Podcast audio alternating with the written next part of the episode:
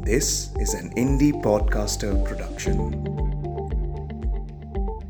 पर तुम्हारे पास हमारी भाषा नहीं है। अपनी ज़रूरत कैसे बताते हो? अखाम चल जाता है। देखो, नीरद बोले, इस देश में जितने अच्छे लोग हैं, उतने बुरे भी। कोई दुश्मन जैसा मिल गया तब? मुझे ही आपके भाई ने बताया था कि भारत में पानी के सिवा तुम्हारा कोई दुश्मन नहीं होगा।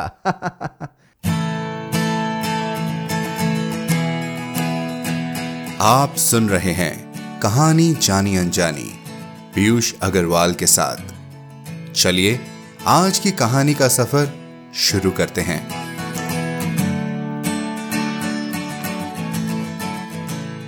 नमस्कार दोस्तों तो बताइए कैसी लगी आपको हमारे पिछले हफ़्ते की कहानी चित्रा मुदगल जी की लिखी जंगल।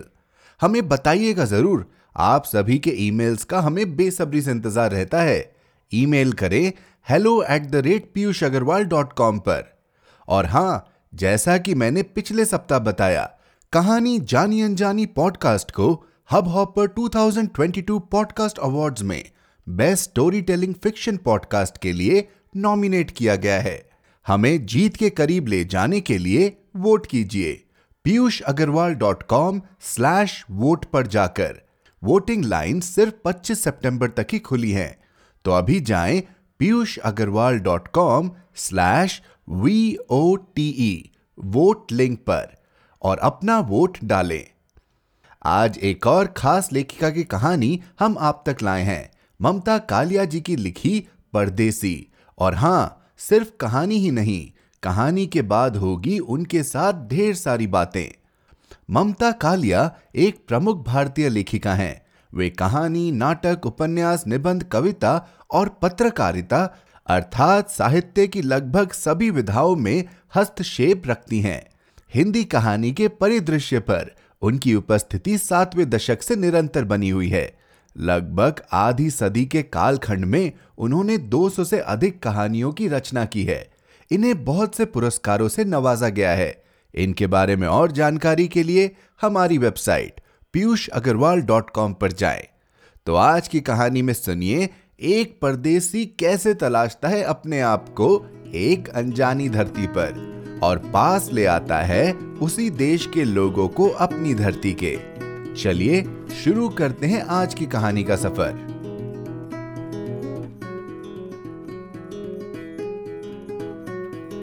परदेसी, ममता कालिया। अजब परिवार है हमारा। तीन भाई बहन तीन देशों में बसे हैं, सब एक दूसरे के लिए तरसते रहते हैं। जब हुड़क तेज उठती है तो एक दूसरे को लंबे लंबे फ़ोन कर लेते हैं। प्यार भरे कार्ड भेजते हैं, अगले साल मिलने का वादा करते हैं। कुछ दिनों को जी ठहर जाता है। पहले सब इकट्ठे रहते थे, लखपत कोट का वह बड़ा मकान भी छोटा पड़ जाता वहीं शादियाँ हुई, वहीं नौकरियाँ लगी। बड़े भाई केंद्रीय विद्यालय में शिक्षक नियुक्त हुए। बहन ट्रेनिंग कॉलेज में प्रशिक्षक। नीरद कपूरथला कॉलेज में लेक्चरर हो गया। भाई अखबारों का गहन अध्ययन करते थे। अमरजीत अखबार की तरफ़ ताकती भी नहीं थी। नीरद कॉलेज जाकर कई अखबारों की सुर्खियाँ देख लेता। उसकी दिलचस्पी का क्षेत्र साहित्य था। उन्हीं दिनों भाई को कनाडा जाने का रास्ता नज़र आया। अखबार में वहाँ स्कूलों के लिए दर्जनों पद निकले थे। भाई भाभी ने चार फॉर्म मंगवा लिए। घर में बड़ा बावेला मचा। बाऊजी और बीजी ने कहा अरे दोनों भाई इकट्ठे चले जाओगे हम किसके सहारे जिएँगे? भाई ने कहा अरे अमरजीत है पंकज है और आपकी सभी काबिलदारी यही है। बेटे का हाथ लगे बिना तो सरक भी नहीं मिलता। बीजी रोने लगी। भाई बोले अरे एक बार हम वहाँ जम जाएँ तो आप दोनों को भी बुला लेंगे बल्कि अमरो और पंकज को भी वही काम दिला देंगे। शाम को नीरद कपूरथला से लौटा तो बीजी ने उससे कहा तू तो बड़ा मिसना निकला अपने आप बाहर जाने का प्रोग्राम बना लिया। नीरद हक्का बक्का सारी बात जानते ही वह भड़क गया। आ, मेरे लिए फैसला लेने का हक किसी को नहीं है। चाहे कनाडा हो चाहे तिम्बकतू मैं कहीं नहीं जाऊँगा।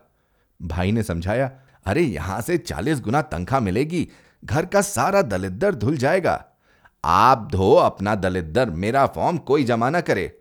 अरे, बेवकूफ़, तू भरकर दस्तखत करेगा तभी जमा होगा फॉर्म। कहाँ है फॉर्म? लाओ, मैं फाड़ दूँ। नीरद उठा। अमरजीत ने फॉर्म बीच में लपक लिया। पंकज भी उस दिन वहीं आया हुआ था। तुम्हें नहीं जाना तो हमें दे दो। हम भी निकल कर देखें इस नरक से। नीरद उलझ पड़ा। किसे नरक कह रही हो? इस घर को या उस घर को या अपनी नौकरियों को। हद है, जरा सी सौंद क्या मिली तुम्हें यहाँ नरक दिखाई देने लगा। क्या है यहाँ पर? सारे दिन मेहनत करो गिने गिनाए रुपए हाथ आते हैं। चार ट्यूशन ना करे तो घर का खर्च नहीं चलता। आए दिन लूट खसोट का आतंक। जा बच्चा, तू भी गोरों का देश देख ले, बीजी ने कहा। इस तरह एक एक कर वे चारों चले गए। हम भी बहुत दिन पंजाब नहीं रह पाए। नीरद को इलाहाबाद यूनिवर्सिटी में नौकरी मिल गई और हम सब इलाहाबादी बन गए। इस बीच बच्चे छोटे से बड़े हो गए, भाई की तीनों बेटियाँ और अमरों के चीनू मीनू हमारे ताक पर फोटोग्राफ बनकर रखे रहे। उनके बारे में खबर मिलती रही कि सैंडी बहुत अच्छा पियानो बजाती है, कि नीता ने सोशल वर्क में ग्रेजुएशन किया है और साधना की शादी वहीं के एक अमीर बशिंदे से तय हो गई है। हमारी स्मृतियों में वे अभी भी बच्चियाँ थी, जो यहाँ से जाते वक्त रो रही थी और कहती थी, हमें नहीं जाना इतनी दूर, हम वापस आ जाएँगे। इस बार भाभी ने फ़ोन पर कहा, भावना, हमारा बहुत अच्छा दोस्त रिचर्ड भारत जा रहा है। एक हफ़्ते राजस्थान घूमकर वह इलाहाबाद पहुंचेगा, एक हफ़्ते वो वहाँ रहेगा। उसके आराम का पूरा ध्यान रखना घर की साफ़ सफ़ाई कर लेना, कहीं भी गंदगी, मच्छर छिपकली ना दिखने पाए। रिचर्ड डॉक्टर है, तुम्हारे भाई उसे साथ लेकर आते, पर उन्हें अभी छुट्टी नहीं मिल रही है। हमें तुम पर भरोसा है, जैसे हमारे आने पर मेहमान नवाजी करती हो, वैसे ही करना। इस फ़ोन के बाद काम के तामझाम में मैं बस चक्कर घिन्नी हो गई। एक नज़र घर पर डाली, दूसरी परिवार पर लगा। दोनों गड़बड़ हैं। घर तो बिल्कुल अजायब घर बना हुआ था। खाने के कमरे में बीजी का तख्त बिछा हुआ था। ड्राइंग रूम का पिलस्टर उखड़ा पड़ा था। अंदर बच्चों ने अपने कमरे को कंप्यूटर रूम बना रखा था। पढ़ने वाले कमरे में कपड़े बिखरे रहते, ड्रेसिंग टेबल सीढ़ियों पर रखी थी और रसोई इतनी घिचपिच थी कि खुद मुझे ही उसमें सामान ढूँढने में गश आ जाता। छोटे से आयतन में बना यह फ्लैट ऐसा था कि इसमें मोहब्बत या मजबूरी के अलावा साथ रहने का कोई औचित्य नहीं था। मैंने बच्चों से कहा देखो ताई जी के मेहमान तीन दिन बाद आ रहे हैं। तुम अपना कमरा साफ़ कर लो। बगल वाले कमरे में उन्हें ठहराएँगे। वे तुम्हारा कमरा देखकर क्या सोचेंगे? बच्चों ने कोई ध्यान नहीं दिया। दूसरी बार टोकने पर मनु अपने कमरे में पड़ी सारी किताबें, सीडी और तौलिया हमारे कमरे में पटक आया। मैं घर भर का कबाड़ पड़छत्ती पर डालती, अलमारियों के ऊपर चिंती, पौधों को छाटती, पगलाई डोलती रही। नीरद ने कहा अरे क्यों परेशान होती हो? जैसा घर है, वैसा ही रहने दो। अगर यहाँ उसे तकलीफ़ होगी तो अपने आप होटल में चला जाएगा। मेरे लिए यह तर्क ग्रह नहीं था। वह क्या सोचेगा कि पढ़ी लिखी लड़कियाँ हिंदुस्तान में ऐसे घर चलाती हैं? भाभी अलग खफा होंगी।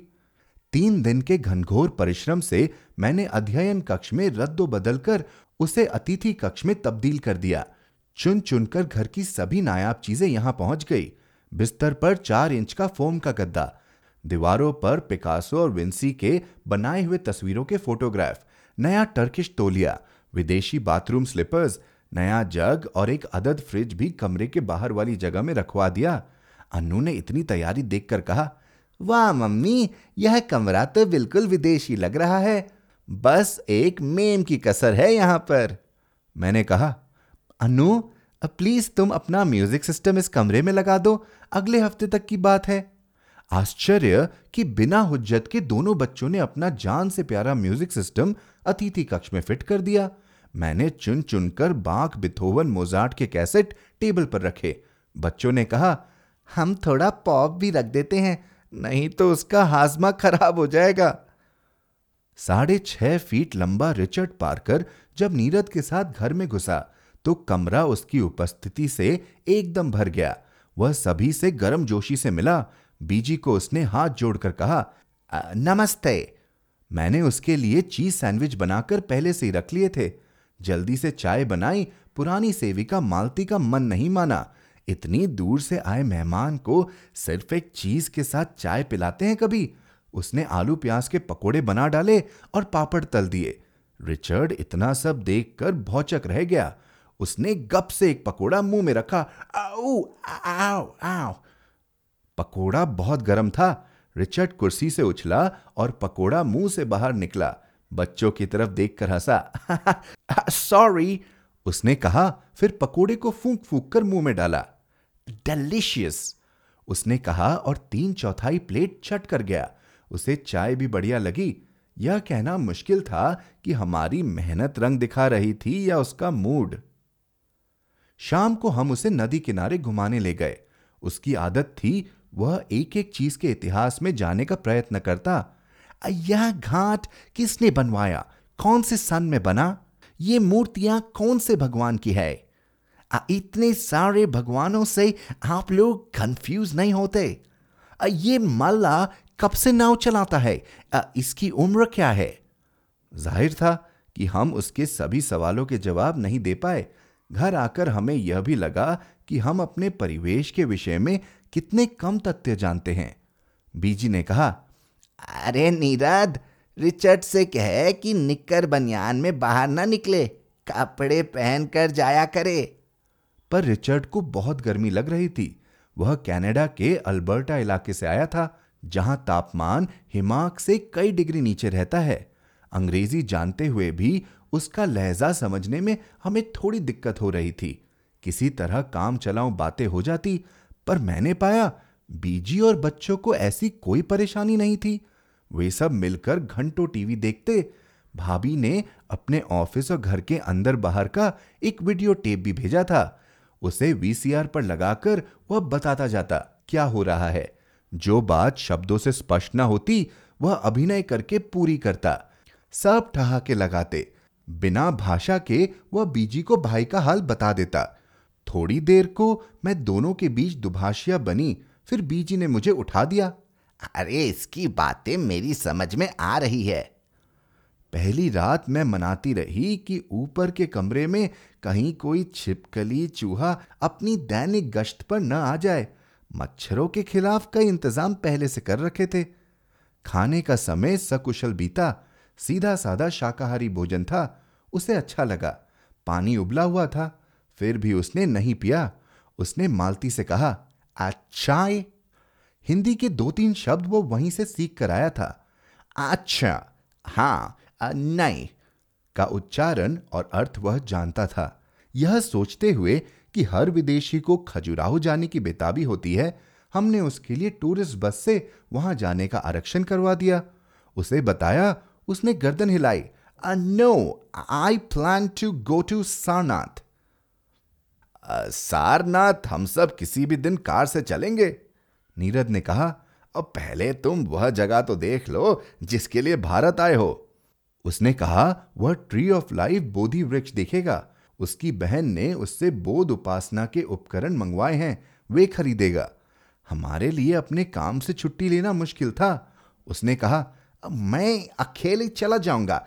आप मुझे गाड़ी में बिठा दे। अच्छे मेजबान की तरह हमने कहा अरे अभी जल्दी क्या है? आए हो तो दो चार दिन रह लो। उसने अपनी डायरी दिखाई जिसमें उसके एक महीने के प्रवास का पूरा टाइम टेबल बना हुआ था। अनजान जगह में अकेले जाते हुए तुम्हें डर नहीं लगता? मैंने पूछा। क्या आपको मुझसे डर लगा? आ, नहीं ना। फिर मैं आपसे कैसे डर सकता हूँ? इंसान तो हर जगह एक सा है। पर तुम्हारे पास हमारी भाषा नहीं है। अपनी ज़रूरत कैसे बताते हो? अखाम चल जाता है। देखो, नीरद बोले, इस देश में जितने अच्छे लोग हैं, उतने बुरे भी। कोई दुश्मन जैसा मिल गया तब। मुझे ही आपके भाई ने बताया था कि भारत में पानी के सिवा तुम्हारा कोई दुश्मन नहीं होगा। रिचर्ड ने हँसते हुए कहा, खजुराहो का आरक्षण रद्द करवा दिया गया। अगले दो दिन का समय उसने ज़्यादातर घर में बिताया। दोपहर में वह आनंद भवन देख कर आया। रात के खाने पर हम सब इकट्ठा बैठकर बातें करते रहे। परिचय का प्रथम संकोच टूटने के बाद अनु मनु अपनी पुरानी बुलंदी पर थे। मनु ने पानी अपने ग्लास में डालने के चक्कर में मेज पर फैला दिया। मैं परेशान हो, उठी। कितनी बार कहा है, तुम दोनों छोटी मेज पर खाया करो। मैंने बुनबुनाते हुए झाइन की तलाश की, जो नहीं मिला। तुम्हें कनरस पड़ा हुआ है? बड़ों के बीच घुसकर बैठना क्या बच्चों को शोभा देता है? मैं और भी बोलती दिन भर की भड़ास निकालने को थी। वैसे भी परिवार का ख्याल है कि डांटते हुए मुझे नशा चढ़ जाता है। गुस्से में मैं जन्म जन्म की गलतियाँ गिनाने लगती हूँ। दुखी होकर मनु ने खाना ही छोड़ दिया। रिचर्ड ने इसरार किया, अब मनु अब मैं तुम्हारा दोस्त हूँ, मेरे कहने से खा लो प्लीज़ हमें भूख नहीं है, उसने कहा। उसके छोड़ते ही अनु ने भी अपनी प्लेट सरका दी। हमें भी भूख नहीं है, हम भी नहीं खाएँगे। बीजी बोली, अरे, इधर तो आ, मैं तुम दोनों को खिलाऊँगी। भक्तिन बिल्ली की कहानी सुननी है? जब ये दोनों छोटे थे, दादी से कहानी सुनते हुए उन्हीं के हाथ से खाना खाते थे। अब बच्चे कुछ बड़े हो गए थे, पर खाने के समय कभी भी छोटे बन जाते। दोनों के मुँह फूले रहे। बीजी ने कहा, अरे, जो मेरे पास पहले आएगा, उससे एक रुपया मिलेगा। दोनों दादी के तख्त पर एक साथ उछलकर चढ़े। मालती ने नई प्लेट में खाना लगाकर बीजी को दिया। बीजी ने दोनों को बातों में ऐसा लगाया कि वे सारी रोटियाँ चट कर गए। मेरा मूड अभी भी उखड़ा हुआ था। हमारे घर में दो दिन भी सभ्यता से रहना दुभर है। बच्चों को अकल सिखाओ तो बड़े बोलने लगते हैं। इसलिए शायद रिचर्ड यहाँ से जल्दी जा रहा है। रिचर्ड ने भोजन के बाद चाय पीते हुए हम दोनों से कहा, आपकी मेहमान नवाजी को मैं कभी भुला नहीं पाऊँगा। आपके परिवार में मुझे बहुत अपनापन मिला है। और यहाँ की गड़बड़ियाँ भी कभी नहीं बुला पाओगे।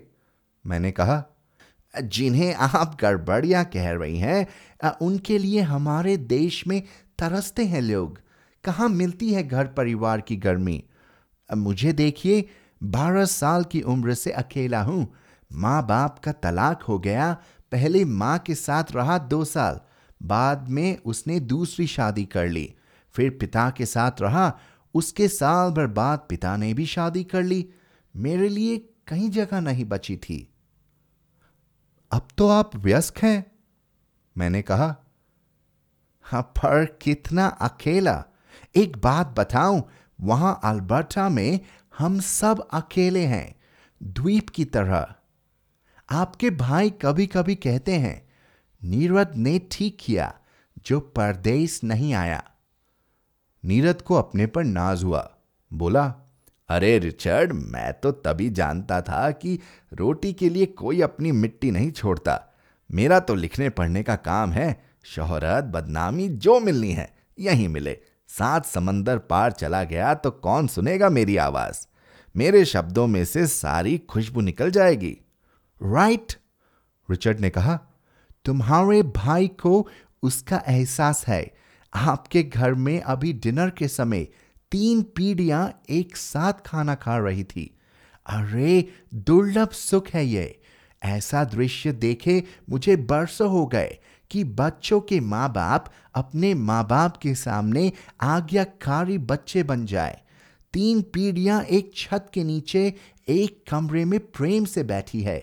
कहीं कोई तनाव नहीं। आपके बच्चों को एक नॉर्मल लड़कपन मिल रहा है। बहुत बड़ी बात है यह। इसे कभी कम करके मत देखिएगा। रिचर्ड सुबह बनारस चला गया, पर मुझे जीवन भर के लिए शिक्षित कर गया। वह अलमस्त परदेसी, सिर्फ़ सैलानी नहीं था।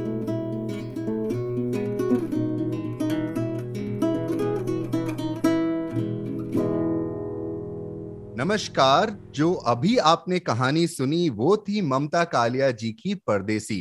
कैसी लगी आपको ये कहानी? मुझे पूरी उम्मीद है कि कहानी सुन के आपको मज़ा भी आया होगा और बहुत सारी ऐसे बातें होंगी जो मन में उथल पुथल कर रही होंगी। तो घबराने की बात नहीं है, क्योंकि आज का एपिसोड बहुत खास है। आज कहानी के साथ साथ आप जान पाएँगे कहानी के पीछे की कहानी। आज हमारे साथ जुड़ी है ममता कालिया जी। ममता जी, आपका बहुत बहुत स्वागत है कहानी जानी अनजानी में। धन्यवाद।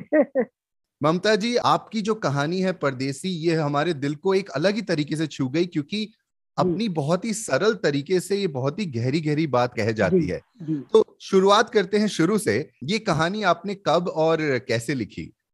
ऐसा था कि जब हम इलाहाबाद में रहते थे हम एक बहुत पुराने मकान में एक बहुत पुरानी गली रानी मंडी में रहते थे। अब रहने को तो हम ऐसी जगह रहते थे जहाँ आसानी से सूरज भी नहीं पहुँच पाता है लेकिन मेहमान पहुँच जाते थे तो हमारे घर में आए दिन विदेश से बहुत लोग आते थे क्योंकि रवि के भाई बड़े भाई कनाडा में रहते हैं अभी भी हम्म। वही हैं उनका पूरा हम्म। परिवार वही है और उनकी बहन लंदन में रहती थी तो उसके भी घर के लोग आते रहते थे और उनके दोस्त भी आते रहते थे हम्म, तो जब वो इंडिया आते थे तो उनके नक्शे में इलाहाबाद आना ज़रूर रहता था।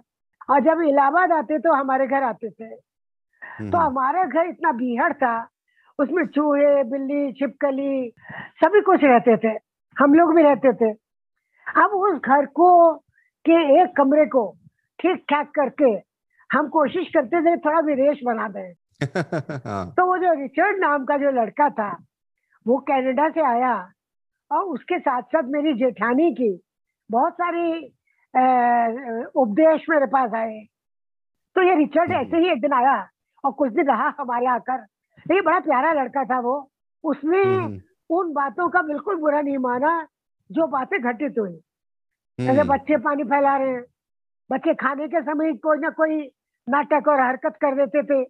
मेरे बच्चे भी छोटे थे। मैं एक नौकरी करती थी। और बार बार मेरे घर में चाई जी जो रवि की माँ थी वो बार बार ये कहती थी कि ममता तो दो बच्चे नहीं संभाल सकती घर में तो कॉलेज में तो 200 बच्चे कैसे संभालती है? यानी वो चुनौती मेरे ऊपर फेंकती थी हमेशा। जी जी। तो आप सोच सकते हैं कि वो परदेसी कहानी जो है वो इस तरह से है कि वो वाकई घटित हुई और कहानी लिखना बहुत आसान हो जाता है जब सारी गड़बड़ियाँ आप ही के घर में घटित हो रही है। और आप ही उसके विक्टिम भी हैं। और हाँ आप ही उसके पार्टिसिपेंट भी हैं। तो अक्सर मेरी कहानियों के साथ ये होता है कि काफ़ी कुछ तो मेरी खुद की झेली हुई होती है। और जो नहीं झेली होती है वो मैं दूसरों को देख के अनुमान लगा लेती हूँ। क्योंकि बाकी स्त्रियों की हालत भी मेरे से कोई बेहतर नहीं होती है। हम्म, भाई मैं भी कामकाजी औरत थी पूरे दिन की नौकरी करती थी और घर आते ही गृहिणी बन जाती थी। और हम्म, घर में मेरे ऊपर वो सारे दबाव होते थे जो किसी भी गृहिणी के ऊपर होते हैं। हम्म, और मेरे जीवन साथी रविंद्र कालिया की भी ऐसी मेहरबानी थी कि घर में मेहमानों का तांता लगा रहा। कहते अरे तो घर के लोग हैं। तो उनको घर के बंदे माना जाता था। ये कहानी जैसी घटित हुई वैसी मैंने लिखी। और शायद इसीलिए जब हम सुनते हैं या इस कहानी को मैंने जब पढ़ा तो सबसे पहला ख्याल यही आया कि ये हमारी असल ज़िंदगी से इतनी ज़्यादा मिलती जुलती है। और शायद यही कारण है कि क्योंकि ये कहानी नहीं है ये असल में किस्सा है आपकी अपनी ज़िंदगी का। ये बहुत कुछ। तो एक एक बात और पूछना चाहूँगा ममता जी क्योंकि ये आपने कहा ये सच्ची घटना है और ये सब कुछ हुआ। अ, क्या रविंद्र जी पे भी प्रेशर था शुरू में कि भाई वो भी विदेश जाएँ? हाँ रवि के ऊपर ऐसा था कि रवि तो बार बार नौकरी छोड़ते थे। अच्छा। वो कोई भी नौकरी तीन चार साल से ज़्यादा नहीं करते थे। तो उन्होंने जब हम्म। धर्मयुग में चार साल नौकरी कर ली तो उनके लड़ाई झगड़े शुरू हो गए। और वो झगड़े भी रवि के तरफ़ से अच्छा। थे भारती जी की तरफ़ से बड़ी सूक्ष्म किस्म की नौकरशाही या अफसरशाही रही होगी। और रवि ने जब धर्मियों की नौकरी छोड़ी तो अब सारे घर में लोग सलाहकार पैदा हो गए। वो हमेशा होता है जब आप कठिनाई में होते हैं सारी दुनिया सलाहकार बन जाती। है हम्म। तो उनके माता पिता या उनके भाई ने उन्हें चिट्ठी लिखी कि तुम लाइब्रेरी साइंस का डिप्लोमा करके दोनों यहाँ आ जाओ ये कनाडा आ जाओ और हम तुम दोनों को लाइब्रेरी में नौकरी दिलवा देंगे। और रवि ने मुझसे कहा हम लाइब्रेरी साइंस का डिप्लोमा नहीं करेंगे हम कनाडा नहीं जाएँगे हम कहानी लिखते हैं हम इसी मिट्टी में रहेंगे। क्या लगे मैं तो नाम कमाना हम्म। चाहता हूँ। हम्म। पैसा तो कहने लगे बहुत लोग कमा लेते हैं।